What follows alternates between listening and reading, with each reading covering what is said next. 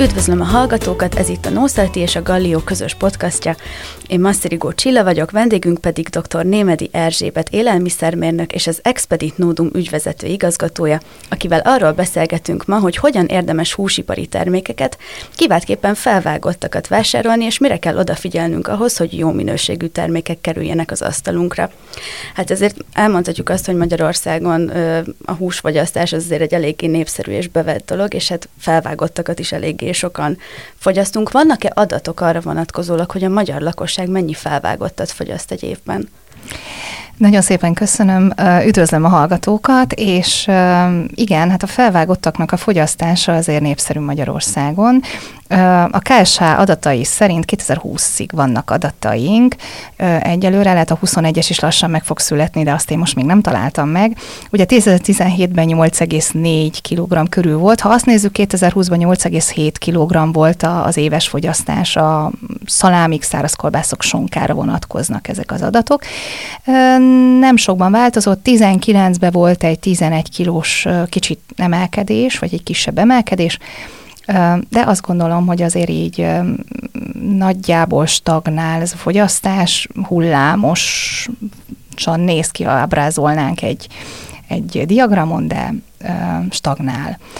Hát és hogyha már itt a vásárlásnál tartunk, ugye amikor elmegyünk egy boltba, és például felvágottat veszünk, akkor nagyjából csak a saját szemünkre vagyunk havat, hagyatkozva a vásárlással kapcsolatban. Mik azok a feltételek, amiket esetleg nekünk fogyasztóknak érdemes figyelembe vennünk akkor, amikor hústermékeket kiváltképpen felvágottakat vásárolunk?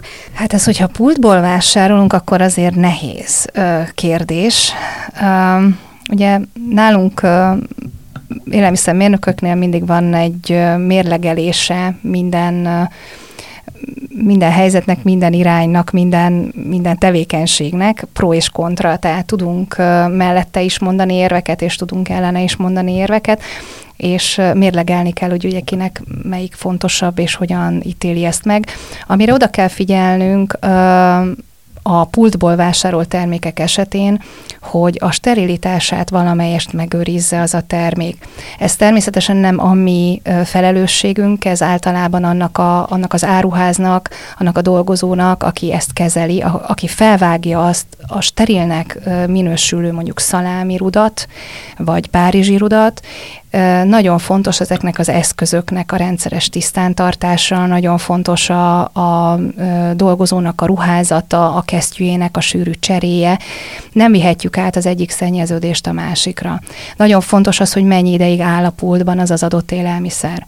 Tehát összességében azt tudom elmondani, hogy a pultban található élelmiszerek többsége, vagy felvágott élelmiszerek többségenél nagyon fontos a, a higiéniai kérdés. Nagyon fontos a mikrobiológia, az, hogy mennyi ideig tárolták ott őket, ezáltal mennyi maradt még hátra az ő eltarthatóságukból. Én azt szoktam mondani, hogy ennek a fajta vásárlási szokásnak, hogyha valaki innen vásárol többször, akkor inkább keveset és inkább többször vegyen, mert ezek a, ezek a termékek onnantól kezdve, hogy meglettek kezdve már a, ugye ezek a rudak, onnantól kezdve már nem a ráírt eltarthatóságot hozzák, hanem jóval kevesebb ideig eltarthatóak. Viszont óriási előnyük, hogy mellette is szóljon néhány gondolat, a csomagolásmentességük, tehát csak azt a csomagoló anyagot visszük haza, amit, amiben ugye az eladó becsomagolja számunkra a felvágottat. Ez olyan szempontból is nagyon izgalmas terület, mert már lassan ezeknek a csomagolóanyagoknak is vannak lebomló verziói, komposztálható verziói, úgyhogy ilyen szempontból ez az előnye a pultból vásárlásnak. Viszont például, hogyha pultból vásárolunk, akkor nem látjuk feltétlenül azokat az összetevőket, amikből készülnek ezek a felvágottak, vagy azokat az adalékanyagokat adott esetben, amiket hozzáadnak ezekhez a felvágottakhoz. És Nekünk fogyasztóknak néha visz, meggyűlhet a problémánk azzal, hogy nem teljesen egyértelműek azok a felhasznált alapanyagok, amik ugye a címkéken megjelennek.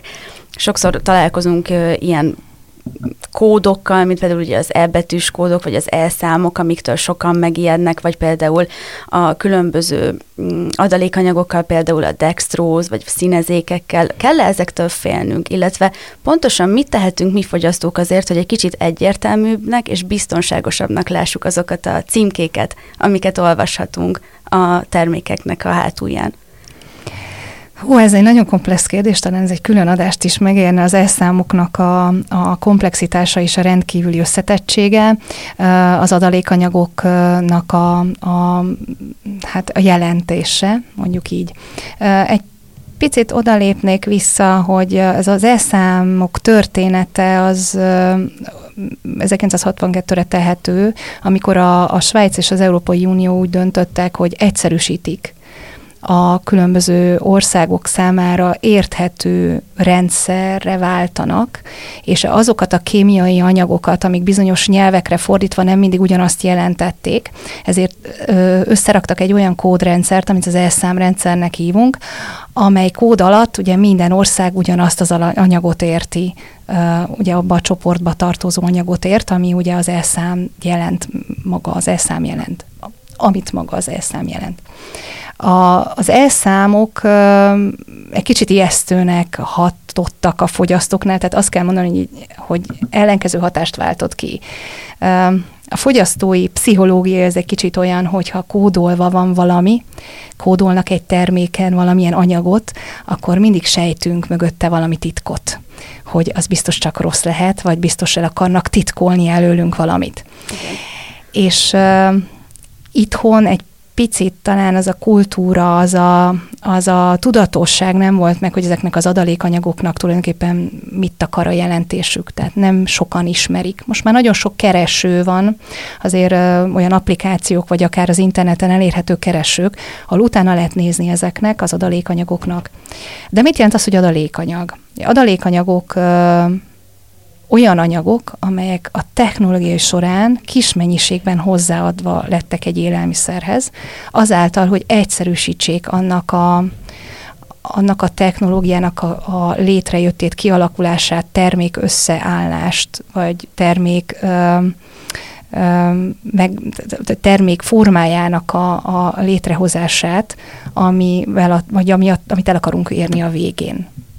Ö, az adalékanyagok nagyon sok csoportba oszthatók. Ugye kategóriák vannak, úgy szokták kategorizálni, hogy a, az E100-tól az E200, E300 csoportok, E400, stb. stb. Nem akarok belemenni abban, hogy melyik micsoda, mert mindenki utána tud nézni. Néhány alap kérdést szeretnék fölvetni itt az elszámokkal kapcsolatban, illetve az adalékanyagokkal kapcsolatban.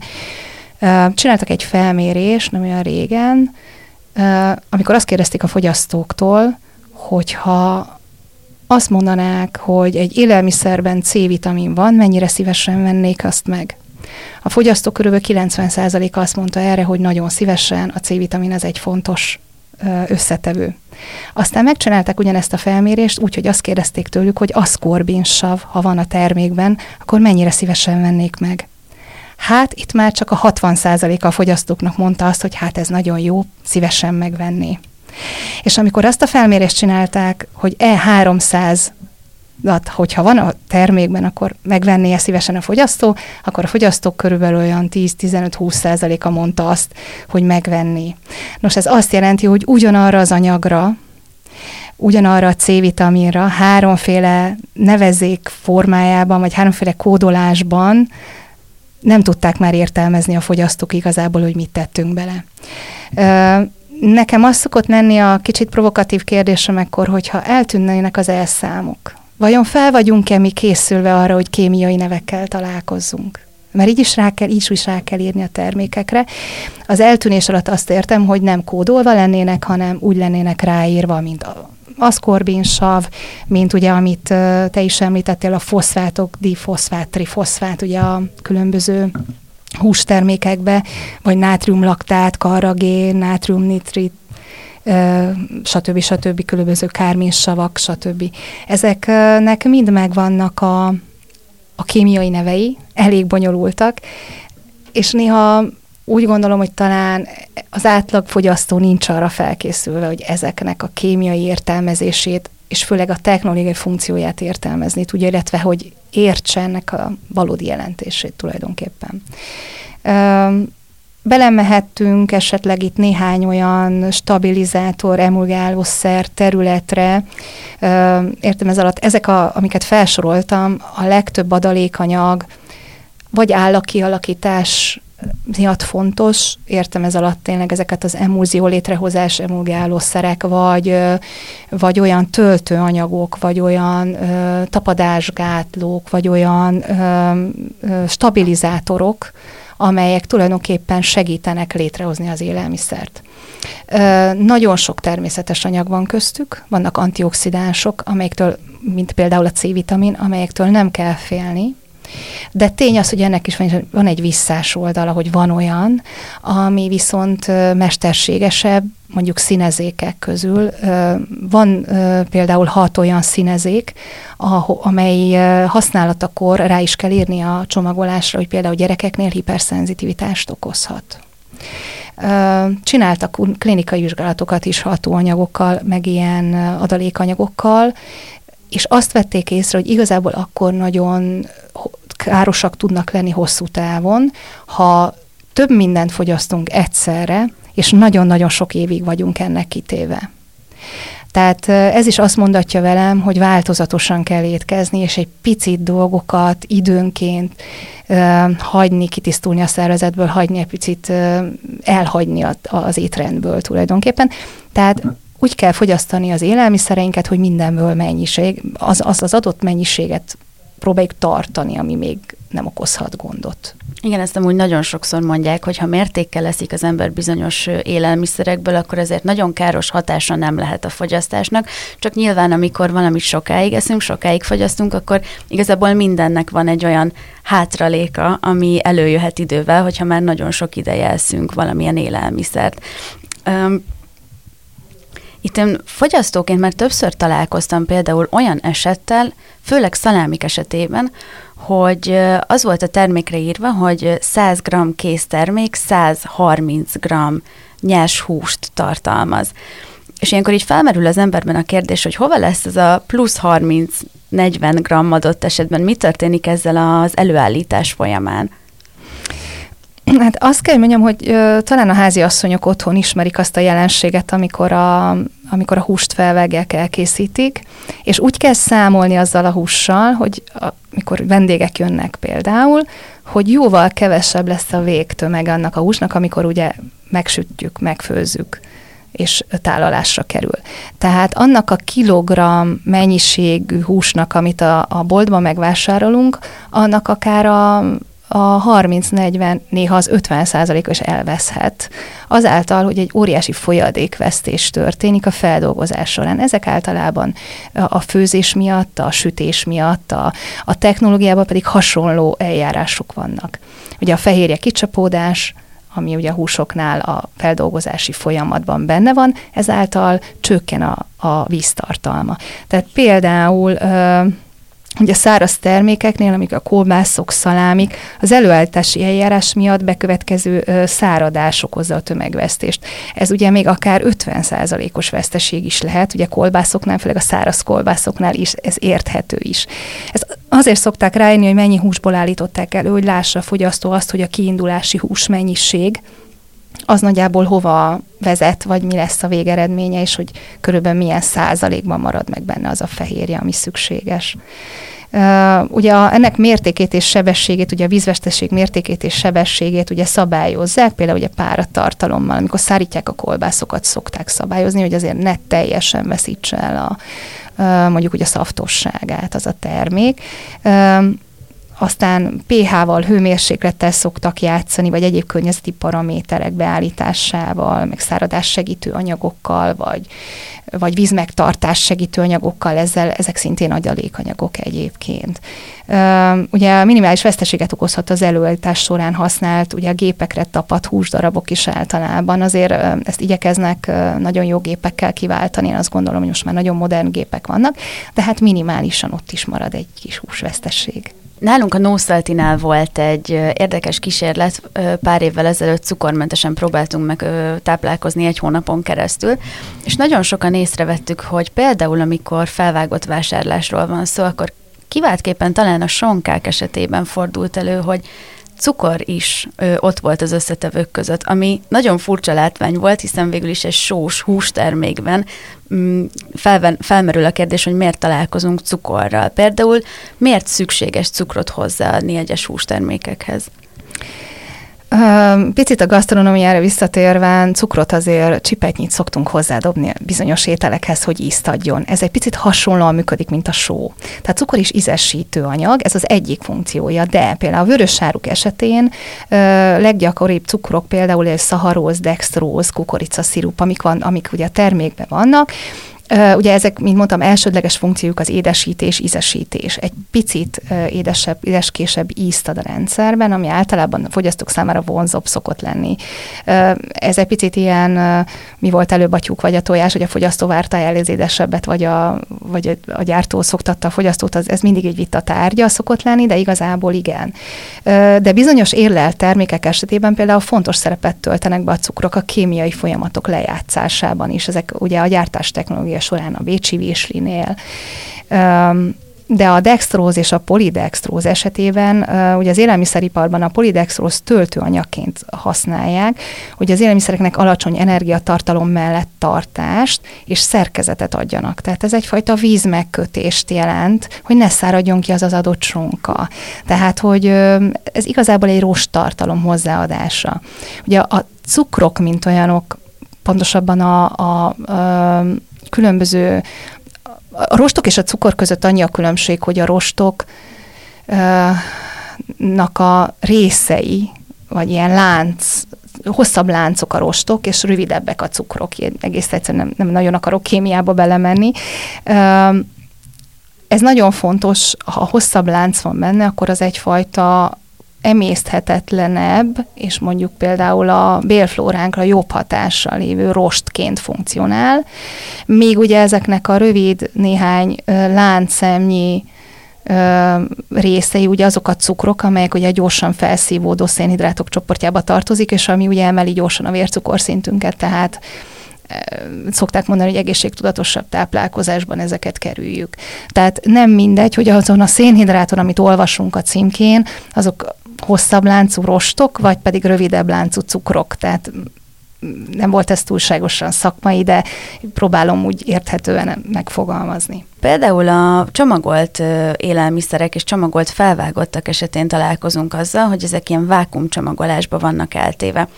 És a vákumcsomagolás ugye tudjuk, hogy ahhoz is hozzásegít, hogy ez a termék minél frissebb maradjon, ugyanolyan legyen, mint az előállítás során, ahogy az bekerült a csomagba, úgy kapjuk mi is kész ez az asztalhoz.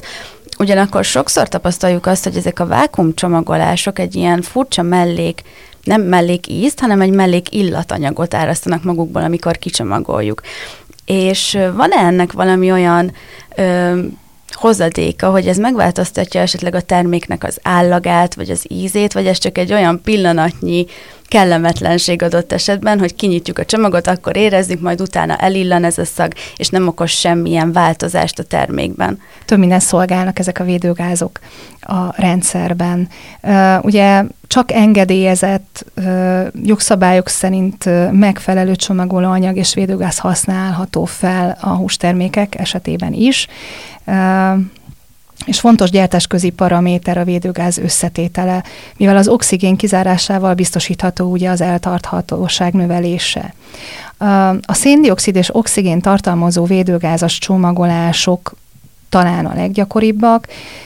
Ugye a védőgáz feladata mint mondtam, a tartósítás, de az összetételre nézve körülbelül 20% a széndiokszid és 80% az oxigén, amit tartalmaz az a csomagolás.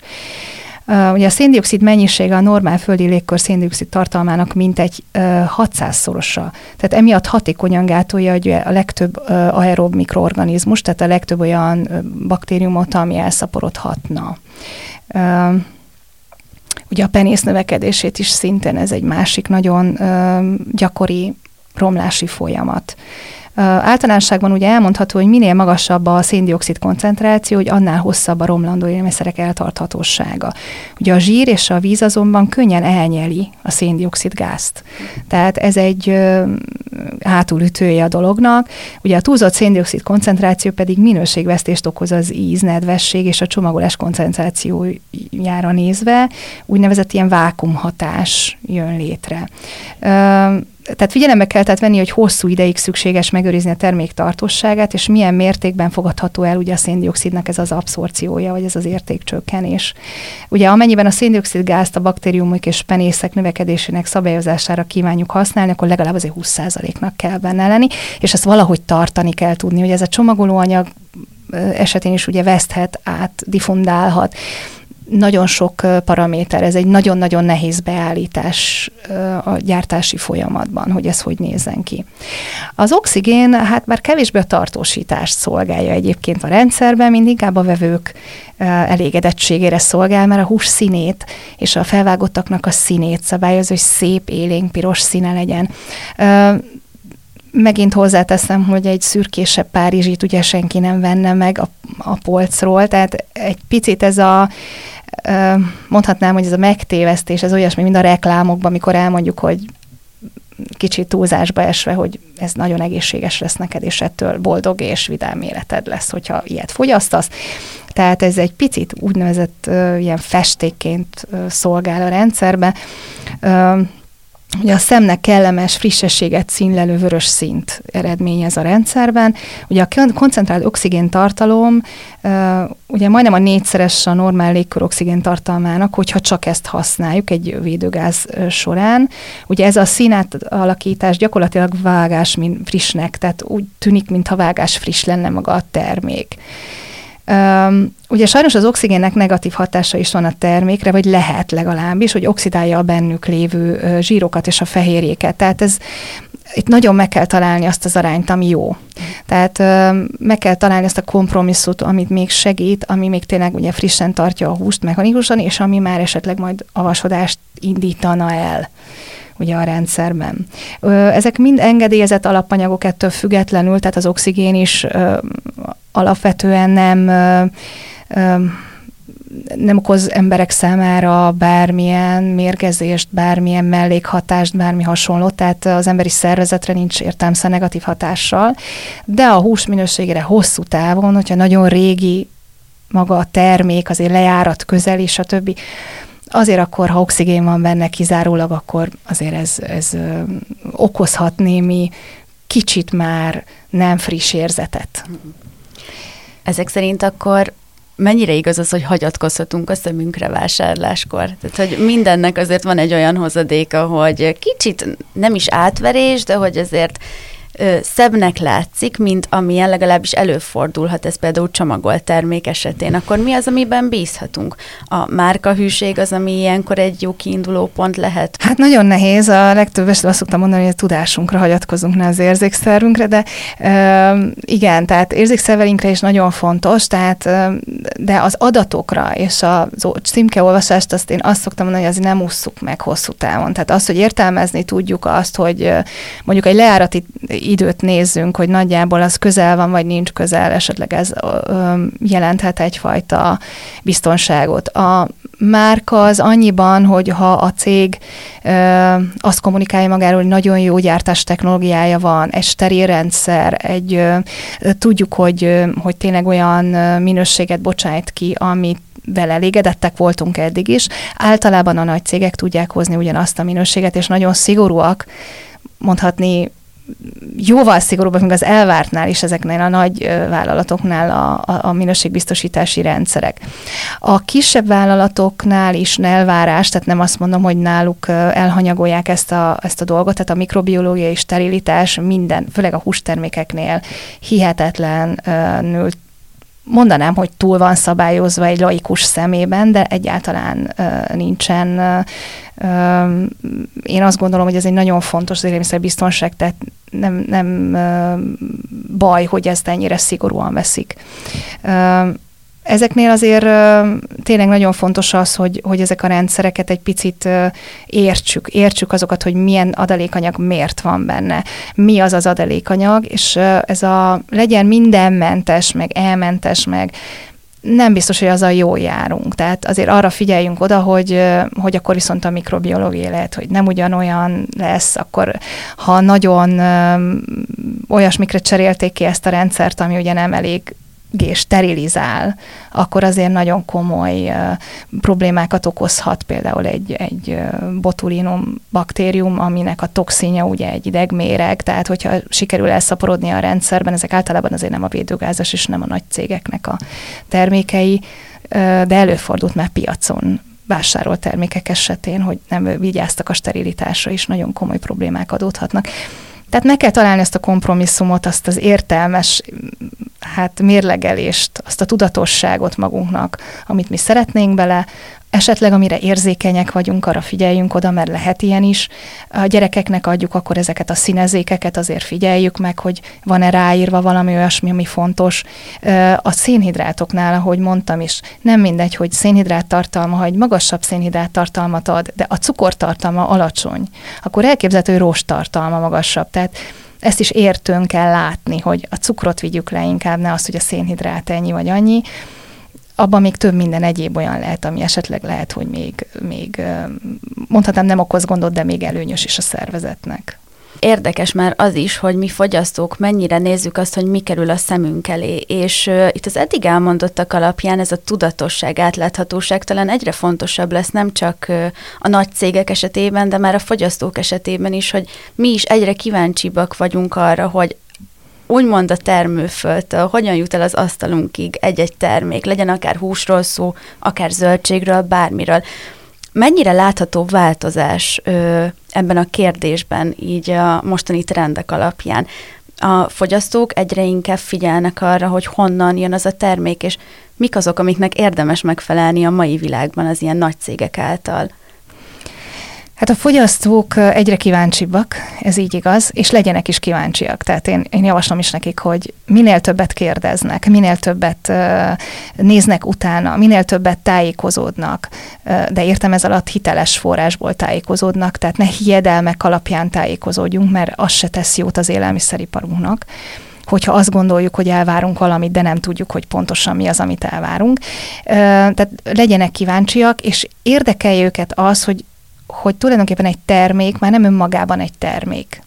Nem az a csomagolás, amit megfogunk, és az a termék, hanem a termék az úgy jön létre, hogy valamilyen erőforrást használ föl, ö, valamilyen technológia soron készült, valamilyen ö, vízfelhasználással készül, valamilyen karbonlábnyoma van, tehát valamilyen olyan körülmény ö, történt, vagy olyan erőforrás, energiaforrás került felhasználás azáltal, hogy ezt a terméket a kezünkbe tartsunk, ami ugye szintén egy nagyon fontos paraméter, hogy vajon ezzel mi jót teszünk a földünknek, jót teszünk a jövőnknek, fontos-e az, hogy a jövőnknek ez a termék, azért, hogy ezt a terméket, ezt a sonkát, ezt a szalámit meg tudjuk enni, ér ekkora áldozatot az a pár szelet hús, vagy pedig ezt meg tudnánk úgy csinálni, hogy sokkal fenntarthatóbban, vagy sokkal hát környezetkímélőbben. És ezekre a cégek egyre inkább adnak látjuk ugye a nyugati irányvonalakat, a nyugati trendeket, hogy ezek már nélkülözhetetlen és elválaszthatatlan részei egy termék létrehozásának, az innovációknak meg kifejezetten. Tehát innoválni már nem lehet olyan terméket, ami, ami sokkal gazdaságtalanabbul és fenntarthatatlanul mondhatni, vagy, vagy kevésbé fenntarthatóan készül, mint mondjuk egy hasonló termék. Tehát erre nagyon-nagyon fontos odafigyelni, a nagygyártók elkezdtek ezekre a dolgokra átállni, nagyon sokan adnak arra, hogy a csomagolás újrafelhasználásában részt vesznek, a vízfelhasználás, az energiafelhasználás csökkentsék egy-egy termékkel kapcsolatban, vagy annak az előállítása kapcsán. Nagyon-nagyon oda kell erre figyelni, és azt gondolom, hogy ez egy többletértéke egy terméknek. Hogy a magyar fogyasztó esetleg ezt hajlandó-e megfizetni, ez megint a jövő titka, de én azt gondolom, hogy hogy tegyük meg, hogy ezt megfizetjük, mert ezt a saját magunk, a saját gyerekeink és a saját világunknak a jövője függ ezen, hogy erre adjanak a gyártók. És azt ne felejts el egy fogyasztó sem, hogy amit elvárunk a gyártótól, és minél tudatosabban várjuk el tőlük, minél inkább látjuk a folyamatot, és minél inkább abba szeretnénk elérni valami konkrét célt, amit a gyártó meg is tud valósítani, annál hamarabb kerül ez megvalósításra, és annál hamarabb ö, kerül ez a piacra az a fajta előnyösen legyártott vagy előállított termék, amit szeretne a fogyasztó. Tehát van hatásunk a gyártókra, a gyártó nagyon figyeli, hogy mi mit szeretnénk, a gyártó nagyon felméri, hogy mit szeretnénk. Amikor ezek a felmérések történnek, próbáljunk meg nagyon odafigyelni, hogy mit is kérünk és hogyan kérjük, mert igenis van hatásunk rájuk. Ezek szerint akkor a transzparencia az egy elég magas elvárás lett így nem csak gyártói, de felhasználói vagy hát fogyasztói oldalról is. Viszont a gyártói oldalról magának a húsiparnak mennyire kell új trendeket követnie? Gondolok itt arra, hogy ugye egyre többen élünk a Földön, egyre több embert kell ellátni élelmiszerrel. Öm, valamilyen szinten kényszerítve vannak-e a gyártók arra, hogy változtassanak az eddig megszokott eljárási módszereken? Mindenképpen a húsiparnak az egész világon egyfajta megújulási folyamatát látjuk. A húsipar alapvetően mindig is egy nagyon konzervatív iparág volt. Ugye neki nem kellett olyan sokat tennie azért, hogy nagyon különleges legyen, hiszen maga az, hogy, a, hogy szeretjük a húst, hogy a hús az, az egy nagyon népszerű fogyasztási cikk, hogy mindenki eszik húst, magától értetődő, hogy ugye húsfogyasztók vagyunk. Legalábbis eddig az volt, hogy magától értetődött ez a dolog. Ezért a húsipar inkább arra figyelt nagyon alaposan, hogy ugye higiéniai körülmények között jó minőségű húst állítson elő, de arra már kevésbé, hogy a mai világunk annyira megváltozik, hogy már legtöbb esetben nem érünk rá annyira elkészíteni otthon nyers húsokból az élelmiszereinket. Tehát nagyon-nagyon fontosak azok a termékek, amit most ugye feldolgozott termékeknek hívunk, és feldolgozott rendszereknek ugyan, de feldolgozott és feldolgozott termék között óriási különbségek vannak. Tehát inkább úgy mondanám, hogy kényelmi termékek jönnek be a, a piacra, és erre nagyon nagy igény van. Olyan termékek, amit több időt adnak a családra, több időt a munkára, több időt a rohanó világunkban arra, hogy ugye az étkezésben egészségesek maradjunk, az életmódunkban egészségesek maradjunk, de mégse kelljen annyi időt eltölteni. Konyhában eltölteni, kiskertben eltölteni ott ott, ott ahol, ahol ugye lehet, hogy azt már más igények és más szempontok alapján töltenénk el. Ezek a kényelmi élelmiszerek a húsiparban, hát egyfajta paradigmaváltás következményei kezdenek lenni. A húsipar fel kell azt ismerje, hogy ezek az, az elkészített, de jó minőségű, ilyen-olyan mentes, esetleg kímélő technológiával előállított, olyan különleges snackek, dzsörkék, elkészített készételek, vagy nagyon alaposan előkészített, felkockázott, stb. stb. húsfélék, ahol csak éppen annyi történik, hogy a házi asszonynak sikerül a serpenyőbe bedobni, és friss vacsorát gyorsan elkészíteni. Ezek nagyon-nagyon népszerűek lettek az utóbbi időben. Viszont ezeknek azért tudni kell, hogy az előállítása tényleg egy feladvány a húsiparnak. Tehát nem elég az, hogy ott van a hús, egy nagy szelettel lecsomagolunk, és akkor már mehet is az üzletbe. Ez volt eddig, ez már nem elég. Tehát az, az fontos, hogy ezek a nagyon különleges dolgok elinduljanak.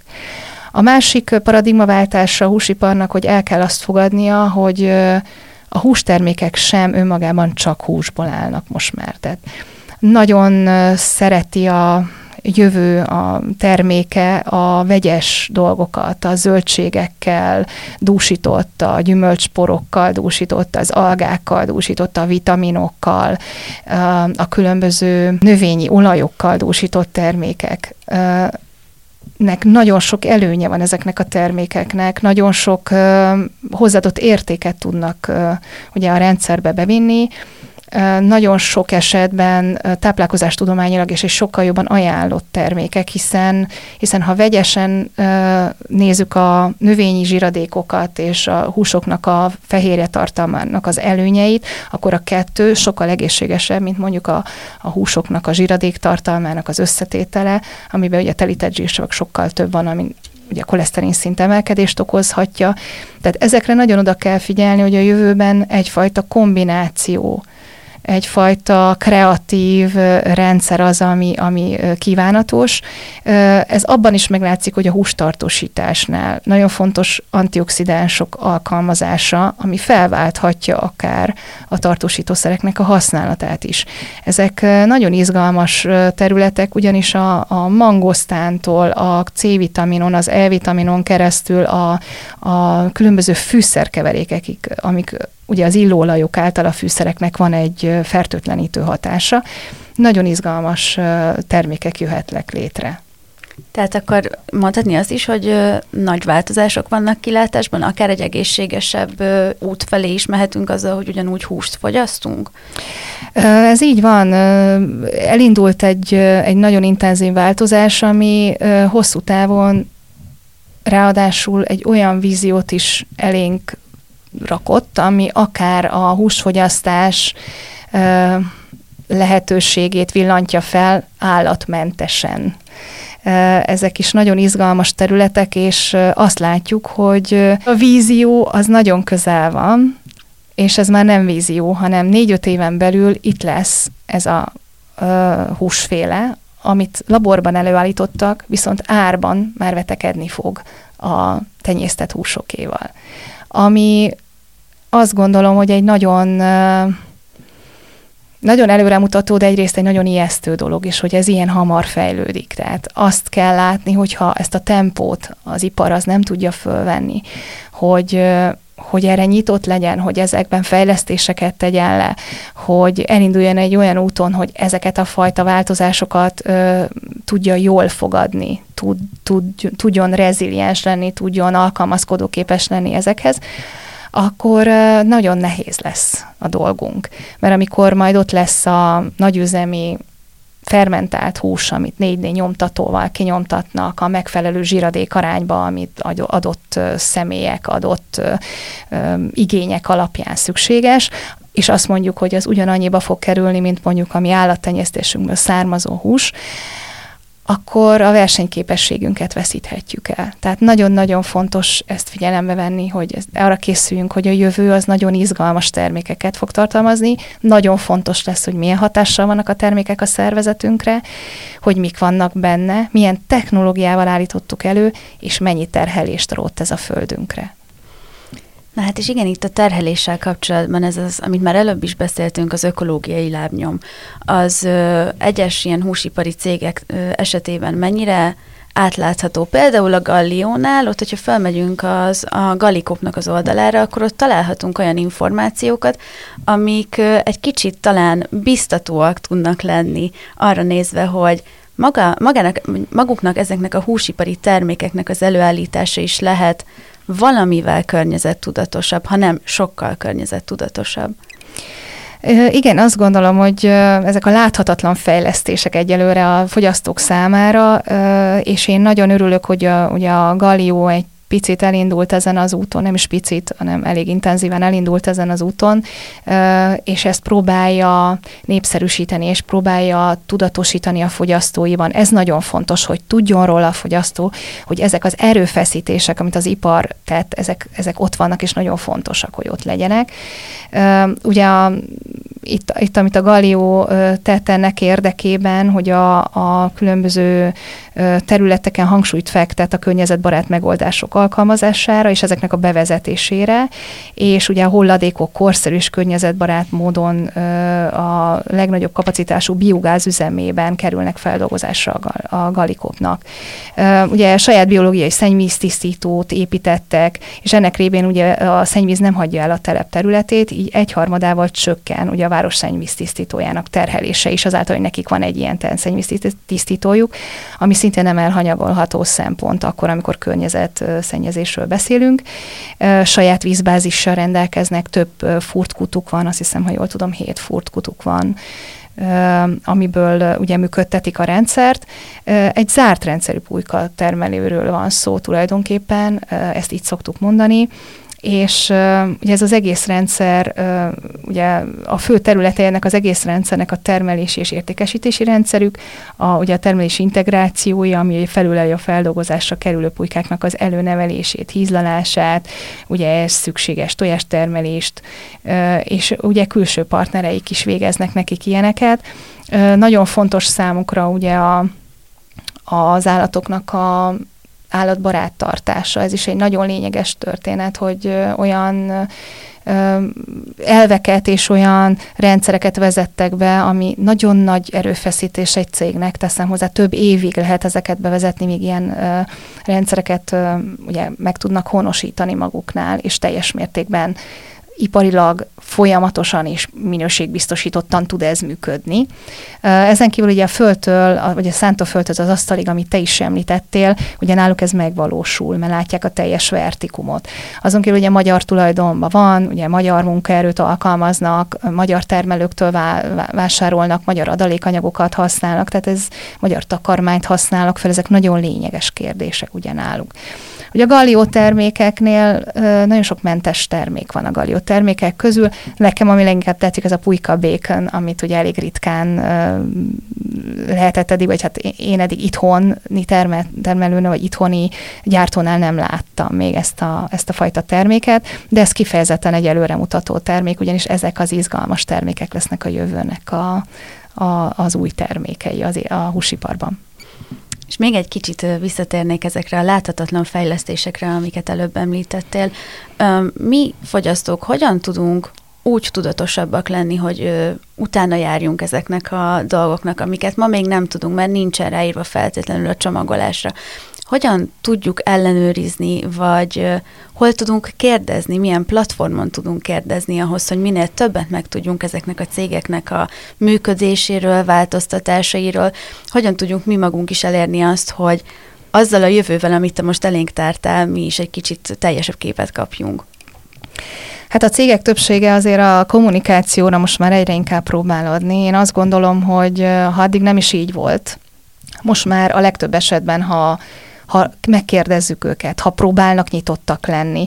Ugye ez egy az, a húsiparnak, de az egész élelmiszeriparnak egyfajta feladat a jövőre, és ezt ők nagyon tudatosan ö, próbálják felépíteni, hogy láthatóvá kell tenni, hogy mi történik náluk. Tehát átláthatóvá, transzparensé, a fogyasztót közelebb kell hozni ahhoz, hogy mi történik az iparban. Ez egy időben nagyon eltávolodott, és nagyon misztifikálva lett az egész történet. Ez oda vezetett, hogy a fogyasztó azáltal, hogy nem tudta, hogy mi történik a rendszerben, ezáltal elvált az a tudás, amit amit tudtunk egy iparilag előállított termékről, meg az a tudás, amit a fogyasztó ebből látott, és ezért feltételezéseken alapulva kérdezett csak, vagy kért a gyártótól olyan dolgokat, ami sok esetben ugye nem tudott megvalósulni, mert egy, egy nagyüzemi gyártásban nem beilleszthető, vagy nem úgy történik, ahogy a fogyasztó elképzeli.